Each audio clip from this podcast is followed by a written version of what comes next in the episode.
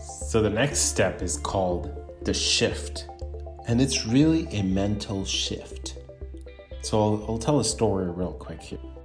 So when you watch Discovery Channel or National Geographic, you know you've probably seen a tiger go after, chase after its prey.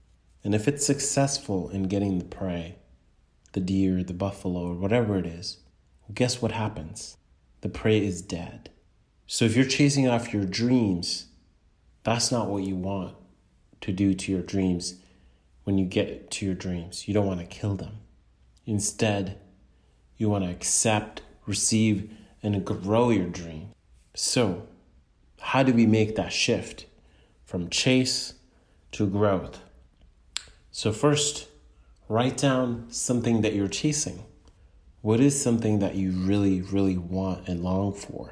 Take a couple minutes to just write down a couple things that come to mind.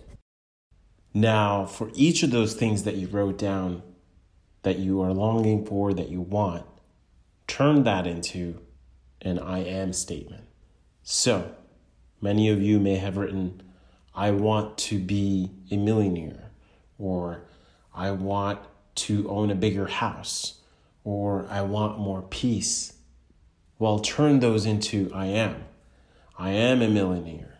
I am in a bigger house. I am at peace.